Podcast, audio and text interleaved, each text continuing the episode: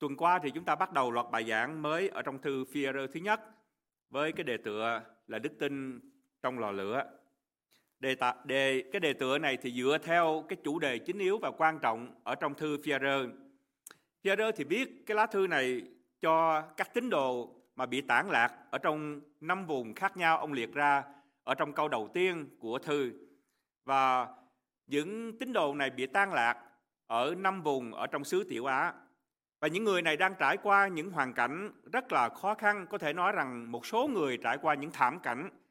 Họ gặp hoạn nạn, mất mát bởi vì đức tin của họ ở trong Đức Chúa Jesus Christ. Thư phi thì xác nhận rằng người tin Chúa cũng như là lời của Đức Chúa Jesus Christ ở trong đêm cuối cùng các môn đồ là trong thế gian thì các ngươi sẽ có hoạn nạn. Không phải bởi vì chúng ta tin Chúa cho nên đời sống của chúng ta luôn luôn hanh thông, dễ dàng. Trái lại, Sứ đồ Phaolô thì cũng dạy rằng bà lại hết thảy những người mà muốn sống một cách nhân đức ở trong Đức Chúa Jesus Christ thì chắc là sẽ bị bắt bớ. Và chính bởi vì sống theo lời của Chúa dạy cho nên những người tín đồ mà sứ đồ phi viết cái lá thơ này gửi cho họ, họ bị bắt bớ, họ gặp hoạn nạn và khó khăn chỉ bởi vì họ tin vào Đức Chúa Jesus Christ.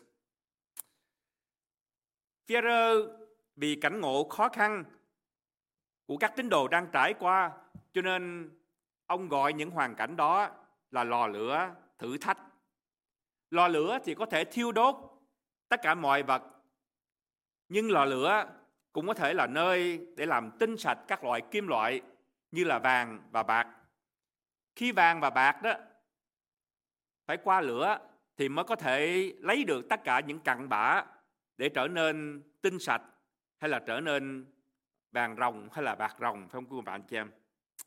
Và Führer viết cái lá thư này để động viên hay là khích lệ các tín đồ rằng dù họ đang trải qua cái lò lửa thử thách, thì Đức Chúa Trời sẽ gìn giữ cho đức tin của họ để họ sẽ không bị thiêu hủy, nhưng trái lại, đức tin của họ có thể trở nên tinh sạch, quý báu hơn nữa. Tuy nhiên, cái quyết định và chọn lựa để Đức Chúa Trời có thể giúp đỡ cho chúng ta ở trong cơn thử thách vẫn là tùy theo mỗi người tín đồ. Chúng ta nhận thấy cái điều này rất thực tế ở trong đời sống. Có nhiều người tín đồ khi họ trải qua những mất mát, những hoạn nạn, những thử thách thì họ lại trở nên mềm mại hơn, họ trở nên nhân từ, họ cảm thông hơn và cởi mở hơn với người và với đời. Nhưng trái lại một số những người tín đồ khác thì lại trở nên cay đắng hơn, họ luôn luôn may mỉa, họ châm biếm, họ hoài nghi và có thể họ trở nên tàn nhẫn với người và với đời. Bởi vì họ nói rằng, đời đối xử với tôi quá khắc nghiệt, cho nên tôi cũng đối xử với đời và với người một cách khắc nghiệt. Thứ bắt đầu với lời dạy về hai cái giáo lý rất khó và quan trọng mà tôi đã giải thích ở trong tuần lễ qua, trong bài giảng tuần lễ qua cái giáo lý đầu tiên là về ba ngôi Đức Chúa Trời. Và cái giáo lý thứ hai là về sự lựa chọn của Chúa. Pierre giải thích rằng cả ba ngôi Đức Chúa Trời đều có phần trong sự cứu rỗi. Tức là cái sự cứu tội và sự thánh hóa của đời sống người tín đồ là kết quả từ công việc của cả ba ngôi Đức Chúa Trời. Như lời ông viết rằng, những người đã được chọn theo sự biết trước của Đức Chúa Trời, tức là Đức Chúa Cha và được trở nên thánh bởi Đức Thánh Linh, đặng vân phục Đức Chúa Giêsu và có phần trong sự rải huyết của Ngài. Như vậy, theo lời dạy của Führer thì cái sự cứu tội và thánh hóa của đời sống của người tín đồ là kết quả từ công việc của cả ba ngôi Đức Chúa Trời. Đức Chúa Cha thì chọn theo cái sự biết trước của Ngài để có thể cứu một số người. Đức Thánh Linh thì kêu gọi, làm cho lòng của một số người trở nên mềm mại khi họ nghe lời của tin lành để họ có thể hiểu và để họ có thể tin Chúa. Và Đức Chúa Giêsu Christ đã đến thế gian để đổ huyết, để chết cho tội của ai tin Ngài. Và đây là cái ý nghĩa của hai câu kinh thánh đầu tiên ở trong thư phi câu 1 và câu 2.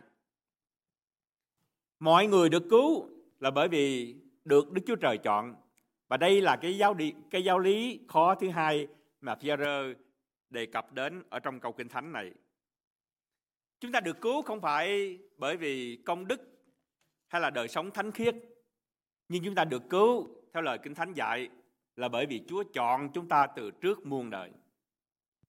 Và chính bởi điều này cho nên có một số những vấn đề, một số những câu hỏi và tóm lại là ba câu hỏi rất khó và quan trọng.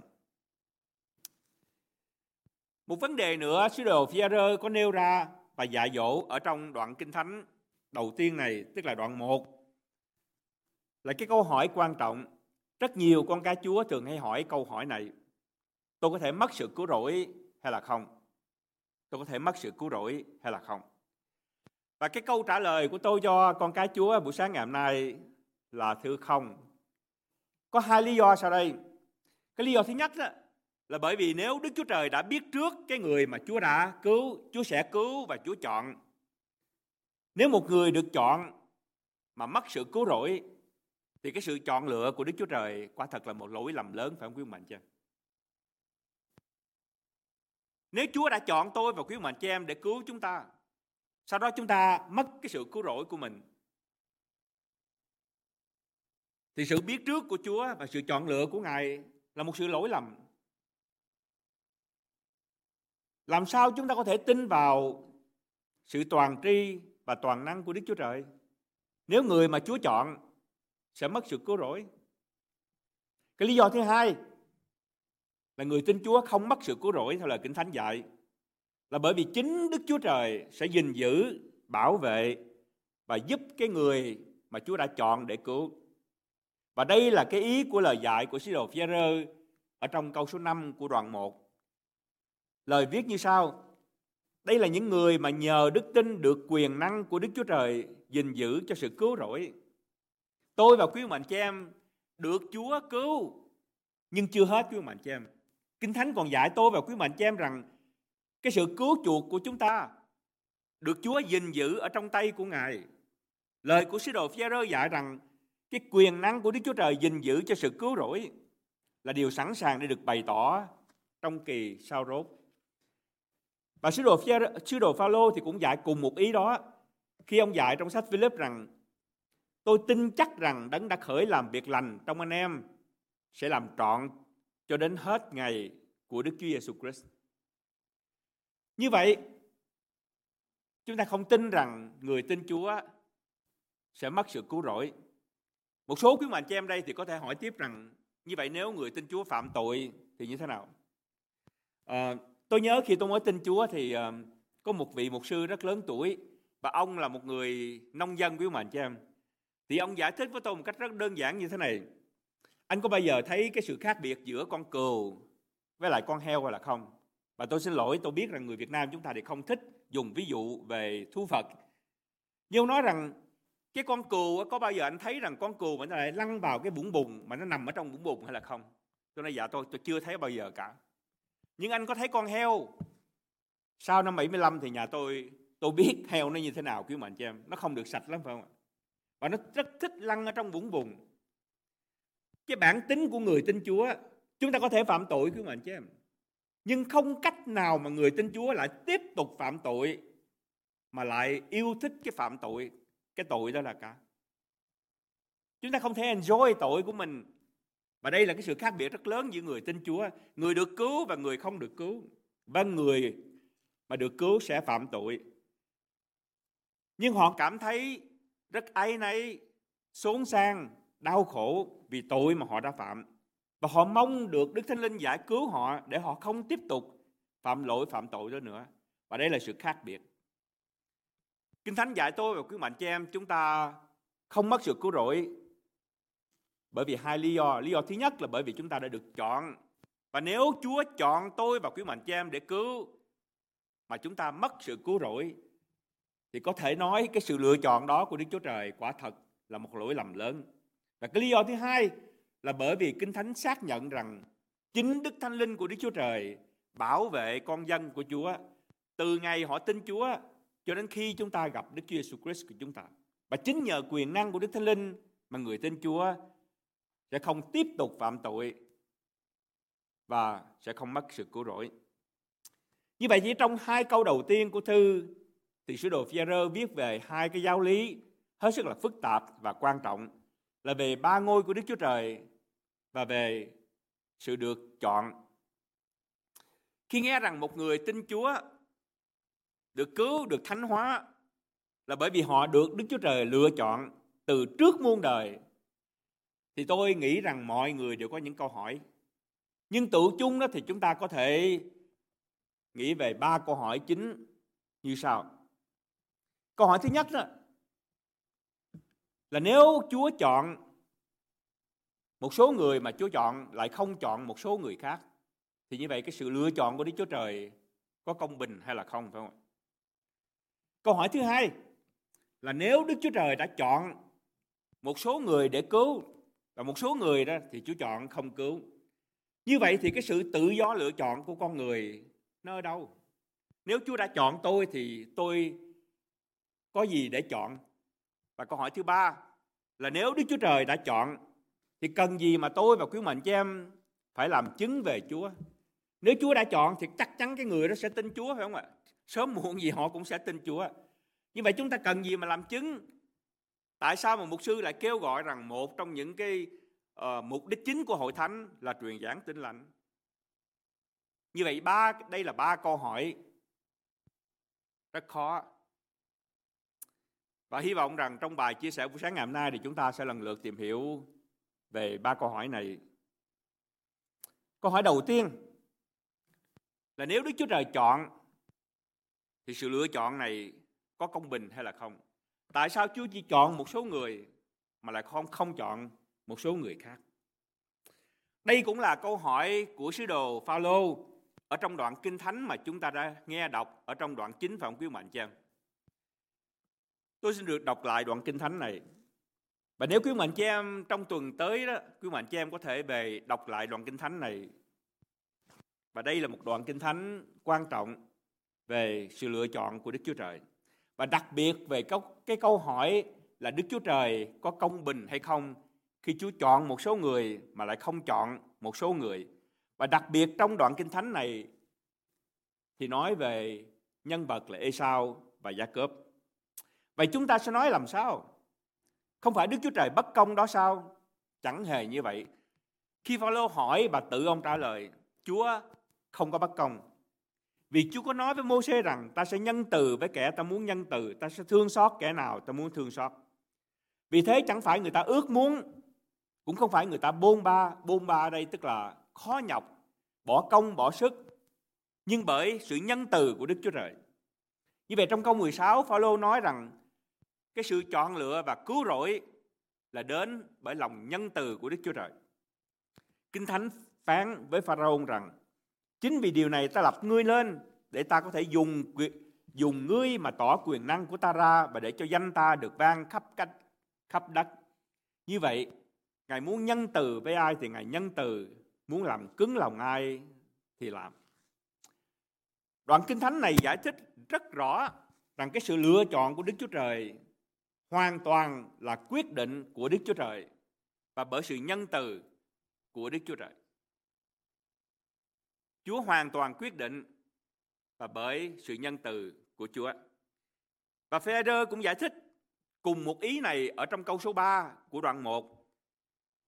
Ông viết rằng ngợi khen Đức Chúa Trời là là cha Đức Chúa Giêsu Christ của chúng ta, Ngài lấy lòng thương xót cả thể, thương xót cả thể tức là thương xót rất lớn của ông chị em cái lòng thương xót rất lớn của Chúa mà khiến cho chúng ta sanh lại, tức là chúng ta được cứu, rằng chúng ta nhờ sự Đức Chúa Giêsu sống lại từ cõi chết mà có sự trong cậy sống. Như vậy chúng ta cũng thấy rằng cũng một ý, tức là Chúa cứu tôi và quý ông anh chị em là bởi vì lòng nhân từ của Ngài. Trong xã hội Hoa Kỳ mà tôi và quý mạnh chị em đang sinh sống, có thể nói cái quyền lợi cá nhân là vấn đề mà dân chúng đòi hỏi chính quyền đó thì họ làm sắc luật và tòa án thì xác nhận. Hiến chương Hoa Kỳ và luật pháp của Hoa Kỳ thì công nhận và bảo vệ rất nhiều quyền lợi cá nhân mà chúng ta gọi là nhân quyền. Như quyền tự do ngôn luận có nghĩa là quyền tự do ăn nói, quyền tự do đi lại và quyền tự do tín ngưỡng. Và đây là những nhân quyền căn bản mà hiến chương Hoa Kỳ và luật pháp Hoa Kỳ xác nhận. Tuy nhiên trong mấy mươi năm vừa qua đó thì dù hiến chương Hoa Kỳ không hề nói đến một số quyền nhưng dân chúng Hoa Kỳ đó lại đòi hỏi thêm những quyền mới mà không có ở trong hiến trường Và chính vì vậy, chính quyền có lúc thì phải làm ra những luật mới để đáp ứng cái đòi hỏi về quyền lợi của công dân Hoa Kỳ. Như có hai quyền mới. Thứ nhất là quyền phá thai và thứ hai là quyền lập gia đình với người đồng tính. Và đây là hai cái quyền mà tòa thẩm phán tối cao của Hoa Kỳ xác nhận ở trong vòng 40 năm vừa qua, mặc dù không có ghi lại ở trong hiến chương. Ở trong tuần qua đó, thì khi Tổng thống Biden mới nhậm chức, thì ông có ký một cái sắc lệnh là để xác nhận thêm một quyền mới nữa. Cái quyền này đó là cho người nam mà đổi giới tính thành người nữ có quyền tranh đấu thể thao với người bẩm sinh là người nữ và nếu quý mình chị em không có theo dõi không hiểu tôi muốn nói gì đó thì quý mình chị em cũng không phải là là ngoại lệ, bởi vì đây là một vấn đề phức tạp. Và tôi tin rằng chỉ thêm một vài năm nữa đó thì người dân Hoa Kỳ sẽ đòi hỏi thêm những quyền cá nhân nữa. Điều tôi muốn giải thích là gì, quý mạnh cho em?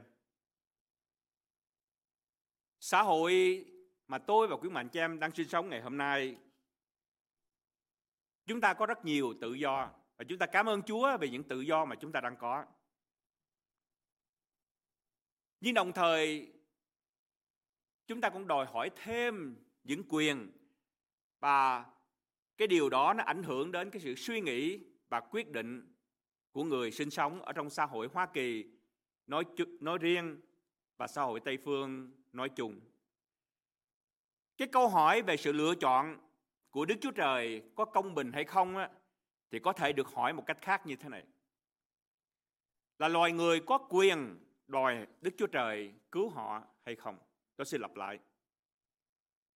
Cái câu hỏi rằng Đức Chúa Trời chọn có công bình hay là không thì chúng ta có thể suy nghĩ theo cái phương hướng của quyền lợi có nghĩa rằng con người có quyền để đòi Đức Chúa Trời cứu tôi, cứu người mà tôi thương hay không? Đó có phải là quyền của tôi hay không? Như vậy tôi có quyền được cứu hay không? Có phải như vậy không quý bạn chị? Và đây là một câu hỏi hết sức tự nhiên cho những người sinh sống tại những quốc gia Tây Phương và quốc gia Hoa Kỳ. Bởi vì chúng ta rất trọng cái quyền tự do cá nhân và chúng ta muốn đặt cái quyền của mình, quyền tự do cá nhân có lắm khi thì trên cả cái quyền tự do tập thể phải không quý mạnh chị em? Một số những người ờ, ở Việt Nam sang đây thì họ rất lạ là bởi vì tại sao mà cái việc mà mang khẩu trang ở trong cái thời Covid này đó mà lại cũng là một cái vấn đề mà tranh cãi. Chẳng phải ở những xứ Á Châu đó thì chính quyền nói sao đó thì nghe vậy hay sao? À, tôi nhớ rằng khi mà Covid mới xảy ra thì người anh của tôi ở Việt Nam đó, anh có nói rằng tại sao ở đây là ông ông tổng thống lại không ra một lệnh bắt mọi người phải làm điều này điều nọ. Tôi nói thưa anh, ở bên đây không phải như vậy. Anh nói tại sao không phải như vậy? Nói dạ không phải, ở đây có 50 tiểu bang, ông thống đốc tiểu bang đó, ông làm theo theo ý của ông hay là theo ý của bà chứ không phải là tổng thống có quyền trong cái việc đó. Mỗi xứ có những chế thể khác nhau và có những suy nghĩ, những nhận xét khác nhau phải không quý mạnh chẳng? Kinh Thánh xác nhận rõ rằng dù người đọc có thể không đồng ý, nhưng Đức Chúa Trời chọn để cứu một số người và Chúa chọn để không cứu một số người là quyền của Đức Chúa Trời chứ không phải là quyền của con người. Khi Chúa chọn để cứu thì Chúa bày tỏ cái lòng nhân từ, cái sự thương xót và bày tỏ ân điển của Chúa. Và tôi xin được giải thích thêm về những điểm này. Cái câu Kinh Thánh rất quen thuộc và khi chúng ta nói về ân điển phiếu mạnh cha là Roma, uh, Ephesos đoạn 2 câu 8 cho đến câu 9. Chúng ta cứu là bởi ân điển của Chúa, chứ không phải đến từ chúng ta. Bèn là sự sự gì quý ông anh chị em? Sự ban cho của Đức Chúa Trời. Ân điển là gì? Ân điển là sự ban cho mà cái người nhận không xứng đáng để nhận. Hôm nay thì chúng ta thường nghe người ta nói rằng, tôi đáng được nhận điều này hay là điều khác. Có thể tại cái nơi làm việc đó, thì quý vị đáng được nhận lên lương nếu quý vị làm giỏi. Nhưng nếu quý vị làm dở đó, thì không ai mà có thể nói rằng tôi cũng đáng được lên lương, phải không quý mạnh cho em? Nhưng nếu một người làm dở mà được lên lương đó, thì chúng ta không thể gọi là quyền nữa, mà chúng ta gọi là ân điển, phải không ạ? Hay là sự thương xót, phải không quý mạnh cho em? Và khi nghĩ về ân điển thì quý vị cũng có thể nghĩ về với tôi về hai loại ân điển. Một loại chúng ta gọi là ân điển chung và một loại chúng ta gọi là ân điển thiên liêng. Quý anh chị em cũng có thể tưởng tượng như là cái hình của thập tự giá hàng ngang là ân điển chung và hàng dọc là ân điển thiên liêng. Kinh Thánh dạy rằng cái ân điển chung là ân điển mà Đức Chúa Trời ban cho tất cả mọi người. Quý vị hỏi những điều đó là những điều gì? Như mưa móc. Kinh Thánh nói rằng Chúa ban cho mưa, Chúa ban cho nắng, cho cả những người công bình và cho cả những người độc ác. Chúa ban cho con người có sắc đẹp, Chúa ban cho con người có sự thông minh, Chúa ban cho con người có tài năng. Chúa cũng ban cho một số người được sinh ra trong gia đình nghĩa là rất là giàu có. Nhưng một số người lại sinh ra trong gia đình nghèo khó. Và đây là những điều tôi và quý mệnh cho em không chọn được phải không ạ? Nhưng đây là những điều mà Đức Chúa Trời ban cho. Không ai có thể chọn cho mình nơi mà chúng ta sinh ra cả. Không ai trước khi mà chúng ta sinh ra đó, chúng ta có nơi để chúng ta đăng ký nói rằng Chúa ơi, xin uh, khi mà con sinh ra Chúa cho con mũi con cao, mắt con to, lông mày con thật đẹp. Không ai có thể xin được những điều này phải không quý mệnh chứ? Cũng không ai có thể đăng ký để mà xin Chúa rằng Chúa ơi, xin cho con khi con sinh ra đó thì đừng cho con sinh ra ở Á Châu mà con sinh ra ở Mỹ Châu. Không ai. Và đây là cái sự ban cho của Đức Chúa Trời. Cũng vậy, tôi chưa nghe một người nào mà lại trách Đức Chúa Trời là khi họ được xinh đẹp, khi họ thông minh phải không quý mạnh chứ? Con người chỉ trách Chúa khi họ không đẹp hay là khi họ không được thông minh. Nhưng cái người mà có sách đẹp hay là người thông minh á, thì lại không biết ơn Chúa. Họ nghĩ rằng tất cả những điều đó là đến từ họ. Như vậy trước khi chúng ta trách Chúa thì chúng ta phải hỏi rằng tôi có có đáng nhận được những điều này hay là không? Tôi muốn nhắc các anh chị em là sự công bình nó hoàn toàn nó khác với ân điển khuyên mạnh chăng?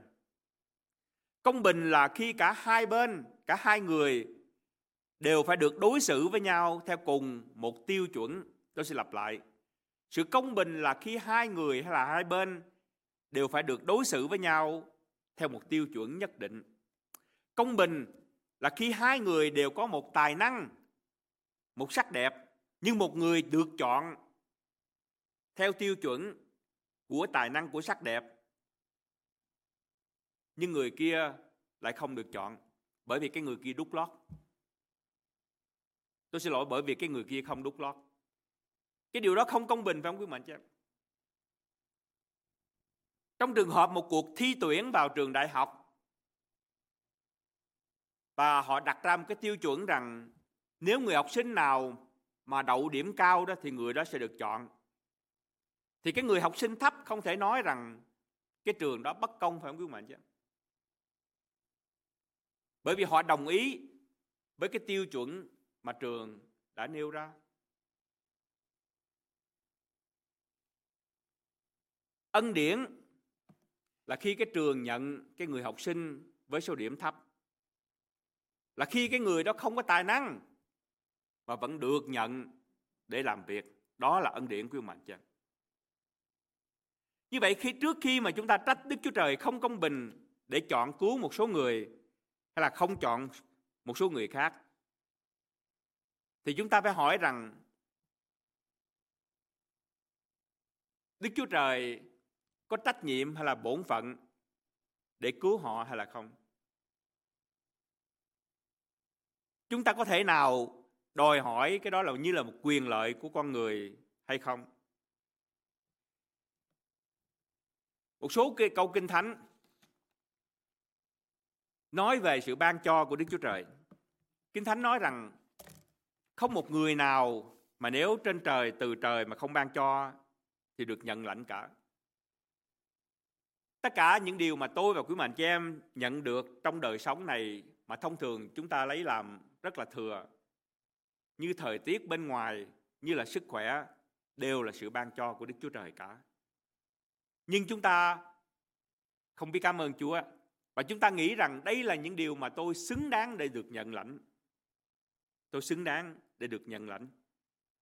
Tôi và quý mạnh chị em sang Hoa Kỳ này hầu hết chúng ta là những người tị nạn phải không quý mạnh chị em? Tôi biết có một số người rất nhỏ, bởi vì họ là những người thông thái, cho nên Hoa Kỳ nhận họ hay là họ là những người tỷ phú, tôi không biết. Nhưng hầu hết tôi và quý mạnh chị em ở đây đó đều là những người tị nạn cả. Chính tôi cũng vượt biên để tị nạn và khi tôi đến tại tị nạn đó thì tôi không thể đòi hỏi xứ Hoa Kỳ hay là xứ Can ờ, uh, Gia Na Đại hay là xứ Úc Châu mà nói rằng tôi có quyền để được định cư tại xứ của quý vị. Tôi chưa nghe một người tị nạn nào mà nói như vậy cả. Cứ mà anh chị em có nghe không? Không. Khi chúng ta sống ở trại tị nạn đó thì chúng ta chỉ mong rằng những xứ như là Hoa Kỳ hay là Úc Châu hay là như ở Canada bởi vì cái lòng nhân từ của họ họ chọn chúng ta để được định cư, phải không quý mạnh chứ? đối với con người như vậy thì lý gì chúng ta có thể đòi hỏi với Chúa rằng, tôi đòi hỏi Chúa rằng Chúa phải cứu tôi chúng ta không có quyền đó, quý mạnh chứ? chúng ta không có quyền đó và lại tôi muốn nêu ra một khía cạnh khác về những người mà được Chúa chọn. Kinh Thánh viết như thế này. Bí ngươi là một dân thánh của Đức Giê-hô-va, Đức Chúa Trời. Tôi hỏi thật quý ông anh chị em ở đây, có mấy ai trong quý ông anh chị em thật sự muốn làm dân thánh của Chúa? Dân thánh của Chúa thì có sự đòi hỏi không quý ông anh chị em? Có nghĩa rằng họ phải sống theo ý của Chúa, không phải là ý của tôi. Họ phải sống theo luật pháp của Chúa, chứ không phải là luật pháp của chính tôi đặt ra. Đó là điều kiện của dân thánh. Tôi xem tin tức thì tôi biết rằng cho đến ngày hôm nay đó, đến cái thời điểm ngày hôm nay thì ước tính ở xứ Việt Nam chúng ta có trên 350 ngàn những người tín đồ mà dân tộc dùng miền Thượng Du tức là chúng ta gọi rằng những người dân tộc là những người tin Chúa 350 ngàn và so với tổng số những người tin Chúa ở Việt Nam đó, thì khoảng 25% quý bạn chị em. Nhưng quý bạn chị em biết rằng tổng số người dân tộc, cái dân số của họ so với dân số Việt Nam đó chỉ có 2% mà thôi. 2% trong tổng số trên dưới 100 triệu người Việt Nam chúng ta ở xứ Việt Nam mà 25% thì lại tin Chúa. Và người kinh của chúng ta có lắm khi chúng ta dùng một cái danh từ rất là nặng để gọi những người miền dân tộc là những người mọi phải không quý mạnh có công bình hay không khi Đức Chúa Trời chọn những người nghèo khó, những người ít học, sinh sống ở những vùng khó khăn hẻo lánh đó để cứu họ. Nhưng những người kinh như tôi và quý mạnh em, những người sinh sống trong thành phố đó, thì có bao giờ họ nghĩ đến Đức Chúa Trời? Có bao giờ họ muốn trở nên dân thánh của Đức Chúa Trời làm theo lời của Chúa dạy, sống theo lời của Chúa dạy. Không. Nếu có sự lựa chọn đó, thì chúng ta sẽ chọn để sống theo ý của mình, làm theo ý của mình, phải không quý mạnh chứ? Thật sự mà nói trong xã hội Việt Nam, tại xứ Hoa Kỳ này, hay tại các quốc gia Tây Phương, người tin Chúa có lợi gì quý mạnh nhé? Đặc biệt là ở những nơi mà đạo Chúa lại không được thịnh hành Tin Chúa thì phải sống theo lời Chúa dạy. Thì phải dân hiến, phải thờ phượng Chúa. Học Kinh Thánh. Bao nhiêu người thì muốn làm những điều này. Trái lại thì chúng ta chỉ muốn sống theo ý riêng của mình để được thỏa thích. Vậy đó mà chính những người mà đặt câu hỏi rằng Đức Chúa Trời có công bình khi chọn một số người hay không? Thưa tôi thưa với quý mạnh chị em rằng Người nghèo không bao giờ hỏi câu hỏi này cả. Người nghèo rất vui mừng khi được Chúa chọn phải không quý mạnh chứ? Nhưng chỉ có những người sung sướng, chỉ có những người giàu, chỉ có những người mà chúng ta gọi là trưởng giả hay là trí thức thì mới đặt câu hỏi này. Bởi vì sao? Bởi vì khi đặt câu hỏi này ra thì họ cảm thấy không tội lỗi, không mặc cảm khi họ không tin Chúa. Chính trong thư Pierre thứ nhất này thì Pierre xác nhận về cái lò lửa thử thách cho người tin Chúa. Có nghĩa rằng ông nói rằng nếu quý nếu anh em tin Chúa đó thì anh em sẽ qua lò lửa của sự thử thách. Anh em sẽ mất mát, gặp hoạn nạn, khó khăn, bị bắt bớ. Ai muốn được cứu để qua lò lửa thử thách quý mình cho em? Ngoại trừ những người được Chúa chọn phải không ạ? Thì họ mới vui vui lòng mà họ qua những lò lửa thử thách. Sách Hebrew viết về những anh hùng liệt nữ của đức tin. Và chúng ta thấy rằng có người thì chịu nhạo cười, roi vọt. Có người thì chịu xiềng xích lao tù. Có người thì bị ném đá, tra tấn, cưa xẻ. Có người thì biết giết bằng lưỡi gươm. Lưu lạc rài đây mai đó, vân vân. Ai muốn làm con dân của Chúa kêu mạnh cho em? Ai muốn làm anh hùng liệt nữ ở trong Chúa để chịu những cảnh ngộ này? Mọi người ở trong thế gian này đều muốn sống một cuộc sống mà hoàn toàn khác với những lời dạy này phải không quý mạnh chứ Như vậy, Đức Chúa Trời có công bình hay không? Đức Chúa Trời công bình. Bởi vì những người Chúa chọn theo lời Kinh Thánh dạy trong sách Cô Tô thứ nhất, đoạn 1 câu số 27 và câu 28. Nhưng Đức Chúa Trời đã chọn những điều dại dột ở trong thế gian. Đức Chúa Trời đã chọn những điều yếu đuối ở trong thế gian. Đức Chúa Trời đã chọn những điều hèn hạ bị khinh bỉ ở trong thế gian. Và đây là những điều mà Đức Chúa Trời chọn cứu mạnh cho em. Và nếu chúng ta quá kiêu hãnh, chúng ta quá tự tin vào khả năng về sức lực, về tài sắc, về giàu có của mình á, thì Đức Chúa Trời có thể không chọn chúng ta. Và nếu như vậy thì chúng ta chớ trách Đức Chúa Trời. Câu hỏi thứ hai, nếu Đức Chúa Trời đã chọn thì sự lựa chọn con người ở đâu? Bởi vì thời gian tôi xin đi rất ngắn. Khi Đức Chúa Trời sáng tạo Adam và Eva ở trong vườn Eden thì Chúa không tạo ra họ cũng giống như người mái của mạnh chị em. Nhưng Chúa ban cho họ có sự tự do lựa chọn. Và chính vì sự tự do lựa chọn cho nên họ làm gì quý mạnh chị em? Họ ăn cái trái cấm tái theo lời dạy của Chúa không? Như vậy, đây là bằng chứng rõ nhất con người có sự tự do lựa chọn. Tự do để nghe theo lời Chúa dạy hay tự do để không nghe theo lời Chúa dạy, làm trái lại lời của Chúa dạy.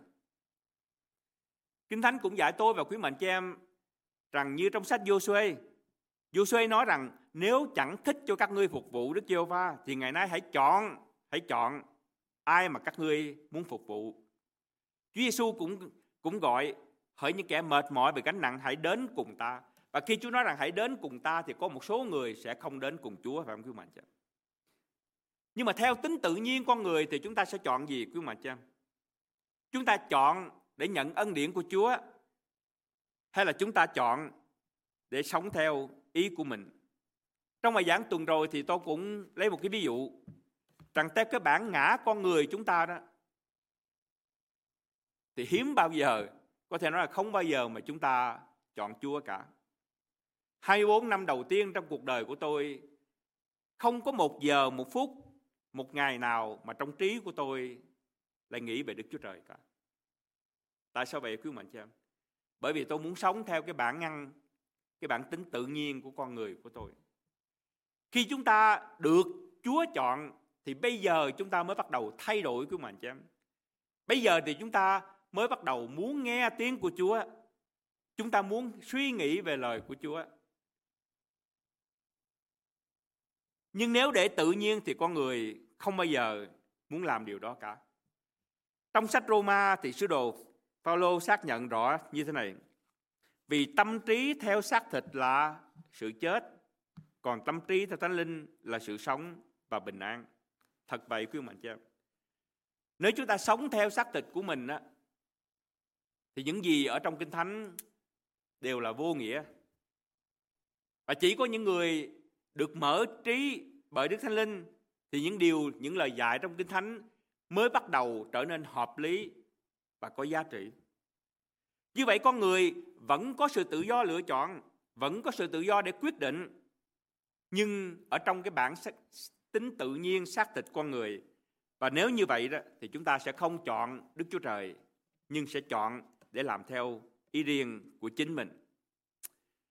Như vậy Chúa vẫn cho con người có sự tự do lựa chọn. C.S. Lewis thì nói như thế này, đến cuối cùng đó thì chỉ có hai loại người mà thôi. Một loại người sẽ nói với Chúa rằng ý của cha được nên và một loại người đó thì Chúa sẽ nói với họ rằng ý của ngươi đó được nên. Và cái người mà Chúa nói rằng ý của cha được nên tức là cái người chọn được Chúa chọn để thay đổi tấm lòng để họ sống và họ làm theo những gì mà Chúa dạy. Còn những người mà Chúa nói với họ rằng ý của ngươi được nên là những người chọn để sống theo xác thịt, để sống theo bản ngã tự nhiên của con người. Câu hỏi thứ ba, nếu Chúa đã chọn thì cần gì mà chúng ta là phải chia sẻ tin lành phải không quý bạn chị em? Trước sau gì cái người đó cũng sẽ được cứu. Tôi nêu ra bốn lý do và bởi vì thời gian cho nên tôi sẽ đi rất nhanh. Cái lý do thứ nhất là bởi vì Đức Chúa Jesus Christ ra mạng lệnh. Lý do thứ nhất là bởi vì Đức Chúa Jesus Christ đã ra mạng lệnh về việc làm chứng cho những người tin Chúa. Cái lý do thứ hai là bởi vì cái tình yêu thương của Đấng Christ cảm động lòng của chúng ta. Và cái lý do thứ ba là bởi vì Chúa có thể dùng thiên sứ, Chúa có thể dùng bất cứ những cái điều gì mà Chúa muốn. Nhưng cảm ơn Chúa, Chúa lại dùng con người tội lỗi và yếu đuối như tôi và quý mạnh chị em. Như vậy, cái việc chia sẻ tin lành là một vinh dự quý mạnh chị em. Và cái lý do thứ tư là bởi vì cái việc chia sẻ tin lành nó sẽ thay đổi đời sống của người tin Chúa. Nó sẽ giúp cho chúng ta tăng trưởng ở trong đức tin và thay đổi đời sống. Và chú ý tôi sẽ tập trung vào cái điểm cái, cái lý do thứ tư này. Thứ nhất, tôi chỉ nêu ra một số những đoạn kinh thánh mà quý mạnh chị em có thể về đọc đọc thêm. Chúa Giêsu Christ ra lệnh cho những người tin Chúa làm chứng và lập môn đồ và đi khắp thế gian. Và cái điều này được gọi là đại mạng lệnh ở trong sách Matthew đoạn 28 từ câu 18 cho đến câu số 20. Cái lý do thứ hai là bởi vì tình yêu thương của Đức Chúa Trời cảm động lòng tôi và quý mạnh cha em. Một điều rất lạ quý mạnh cha em, tôi nghĩ quý mạnh cha em đồng ý với tôi. Khi chúng ta thương, thật sự thương một người nào quý mạnh cha em, chúng ta muốn cho đi. Hai người nam nữ yêu nhau đó, thì rất dễ cho cái người nam đi mua những món quà mà đắt tiền để cho người nữ phải không quý mạnh cha em? Điều đó rất là dễ dàng và rất là tự nhiên. Cho nên một trong những điều mà thực tế mà bày tỏ tình yêu thương đó là sự ban cho. Bởi vậy, khi tôi và quý mạnh chị em quý về sự cứu rỗi, thì cái điều tự nhiên chúng ta làm, chúng ta sẽ nói về sự cứu rỗi cho những người khác. Tôi lấy ví dụ, nếu tôi mắc một căn cơn bệnh nan y mà tôi tìm được một người bác sĩ giỏi hay là một phương thuốc có thể chữa được cơn bệnh nan y của tôi nếu tôi là một người ích kỷ thì tôi sẽ không làm thinh tôi không nói gì phạm quý mạnh cho nhưng nếu mà tôi muốn cho người khác cũng được chữa cho như tôi vậy đó thì tôi làm gì? Tôi sẽ chia sẻ tôi sẽ giải thích rằng ờ anh chị ơi tôi tìm được một người bác sĩ rất giỏi và tôi tìm được cái phương thuốc mà có thể giúp cho bệnh tình của tôi được thuyên giảm. Cho nên cái việc bày tỏ tinh lành đó, là cái bằng chứng của một người biết ơn về sự cứu rỗi của Chúa cho đời sống của họ. Cái lý do thứ ba, chúng ta chia sẻ tin lành là bởi vì việc chia sẻ tin lành là một vinh dự chứ không phải là một gánh nặng. Ở trong sách Roma thì nói như thế này: Những bàn chân của kẻ rao truyền tin lành là tốt đẹp biết bao Chúng ta nói về lời của Chúa bởi vì chúng ta muốn làm điều đó, chứ không phải bởi vì chúng ta bắt buộc làm điều đó. Và cái lý do cuối cùng là bởi vì việc chia sẻ tin lành sẽ thay đổi, giúp thay đổi đời sống của tôi và quý ông chị em. Khi chúng ta chia sẻ tin lành quý ông chị em, chúng ta sẽ nghe rất nhiều những câu hỏi. Có những câu hỏi mà tôi và quý mạnh chị em khi chúng ta mới tin Chúa chúng ta không biết cách trả lời quý mạnh chị em. Và chính vì chúng ta không hiểu, chúng ta không thể trả lời được. Cho nên nếu thật sự chúng ta muốn tiếp tục chia sẻ tin lành thì chúng ta làm gì quý mạnh chị em? Chúng ta tìm hiểu, chúng ta đọc kinh thánh, chúng ta nghiên cứu, chúng ta tìm tòi và qua đó chính đời sống của chúng ta sẽ được phát triển, sẽ được thay đổi. Tôi nhớ khi tôi mới tin Chúa, tôi ờ, còn học ở trường đại học thì tôi ờ, đi với một số những anh chị em sinh viên khác để gõ cửa những cái nơi mà à, nội trú xá đó quý mạnh cho em, cư trú xá để chia sẻ tin lành. Thì cái bản tính lúc bấy giờ rất là nóng nảy, cho nên người nào mà chống đối đạo Chúa, họ có một vài câu hỏi là chúng tôi đã tôi đã bắt đầu nổi giận lên rồi. Nói tại sao không tin Chúa? Nhưng mà cái người mà lãnh đạo sau đó anh kéo tôi ra để mà anh hỏi rằng trước khi mà anh tin Chúa đó anh có chống đối đạo Chúa không? Tôi mới suy nghĩ lại tôi nói có chứ phải không? Như vậy tại sao anh lại đối xử với cái người mà hỏi về về về kinh thánh về sự hiện hữu của Đức Chúa Trời mà anh lại nóng giận với hỏi như vậy? Thì tôi mới suy nghĩ trở lại. Tôi mới bắt đầu thay đổi phải không quý bạn? Nhưng nếu tôi không chia sẻ tin lành thì làm sao tôi có cái kinh nghiệm đó? Làm sao mà tôi nhớ lại rằng à, trước khi tôi tin Chúa thì người ta cũng có những câu hỏi đó. Người ta cũng có những thắc mắc đó. Người ta cũng có những nghi ngờ đó. Chính vì những điều đó mà giúp cho đời sống đức tin của chúng ta tăng trưởng. Nó giúp cho chúng ta thay đổi. Đây là câu kinh thánh tôi muốn kết thúc với khuyên mạnh cho em. Ở trong sách Philemon. Tôi cầu xin Chúa giúp anh chia sẻ đức tin cho người khác có cách hữu hiệu, cách có hiệu năng đến nỗi anh hiểu biết mọi điều tốt lành dành cho chúng ta trong Chúa cứu thế. Tôi mong rằng con cá Chúa học thuộc lòng câu kinh thánh này. Tôi xin được đọc lại. Tôi cầu xin Chúa giúp anh, nhưng Chúa cũng giúp chị, Chúa cũng giúp em, ông bà. Chia sẻ đức tin cho người khác, cách có hiệu năng đến nỗi anh hiểu biết mọi điều tốt lành đã dành cho chúng ta trong Chúa Cứu Thế. Làm thế nào chúng ta có thể hiểu hết mọi điều tốt lành mà đã dành cho chúng ta trong Chúa Cứu Thế của mình cho em? Chúng ta chia sẻ tin lành. Bởi vì người mà có tấm lòng biết ơn, người mà thực sự có tấm lòng yêu thương, họ sẽ sẵn sàng chia sẻ. Ba câu hỏi rất khó cứu mạnh chị em. Và khi người ta hỏi, chúng ta lắng nghe và hy vọng rằng quý mạnh chị em có thể giải thích được một phần nào. Nếu Chúa chọn một số người để cứu mà không chọn một số người để cứu, trước hết Đức Chúa Trời có công bình hay không? Câu trả lời nằm ở trong sách Roma đoạn 9. Vâng, Đức Chúa Trời công bình. Bởi vì đó là quyền của Đức Chúa Trời. Và cái thứ hai nữa đó là Đức Chúa Trời bởi ân điển mà cứu tôi và quý mạnh chị em chứ không phải theo tiêu chuẩn của Ngài, bởi vì theo tiêu chuẩn của Đức Chúa Trời thì không ai mà có thể được cứu cả quý mạnh chị em. Câu hỏi thứ hai, nếu Chúa chọn một số người để cứu mà không chọn một số người khác để cứu, thì lý do gì mà chúng ta nên phải làm chứng bởi vì Chúa, tất nhiên Chúa sẽ cứu cái câu trả lời là bởi vì qua sự chia sẻ, chúng ta bày tỏ tình yêu thương, bày tỏ cái tấm lòng biết ơn của chúng ta đối với Chúa của chúng ta là đấng đã cứu tôi và quy mệnh cho em. Và cái câu hỏi thứ ba là nếu Đức Chúa Trời đã cứu một số người mà lại không cứu một số người à, tôi xin lỗi của mình thì câu hỏi là gì thì cái sự tự do lựa chọn của con người ở đâu Vâng, Chúa vẫn cho tôi và quý mạnh chị em sự tự do lựa chọn. Nhưng ở trong tánh xác thịt của con người, chúng ta sẽ không chọn Chúa quý mạnh chị em. Chúng ta chỉ chọn Chúa khi nào chúng ta được Chúa chọn. Tôi xin tất cả chúng ta cúi đầu cầu nguyện. Kính lại Đức Chúa Trời là Chúa chúng con. Quả thật trong đời sống này có rất nhiều những câu hỏi khó mà chúng con cả đời cũng có thể chưa trả lời hết được.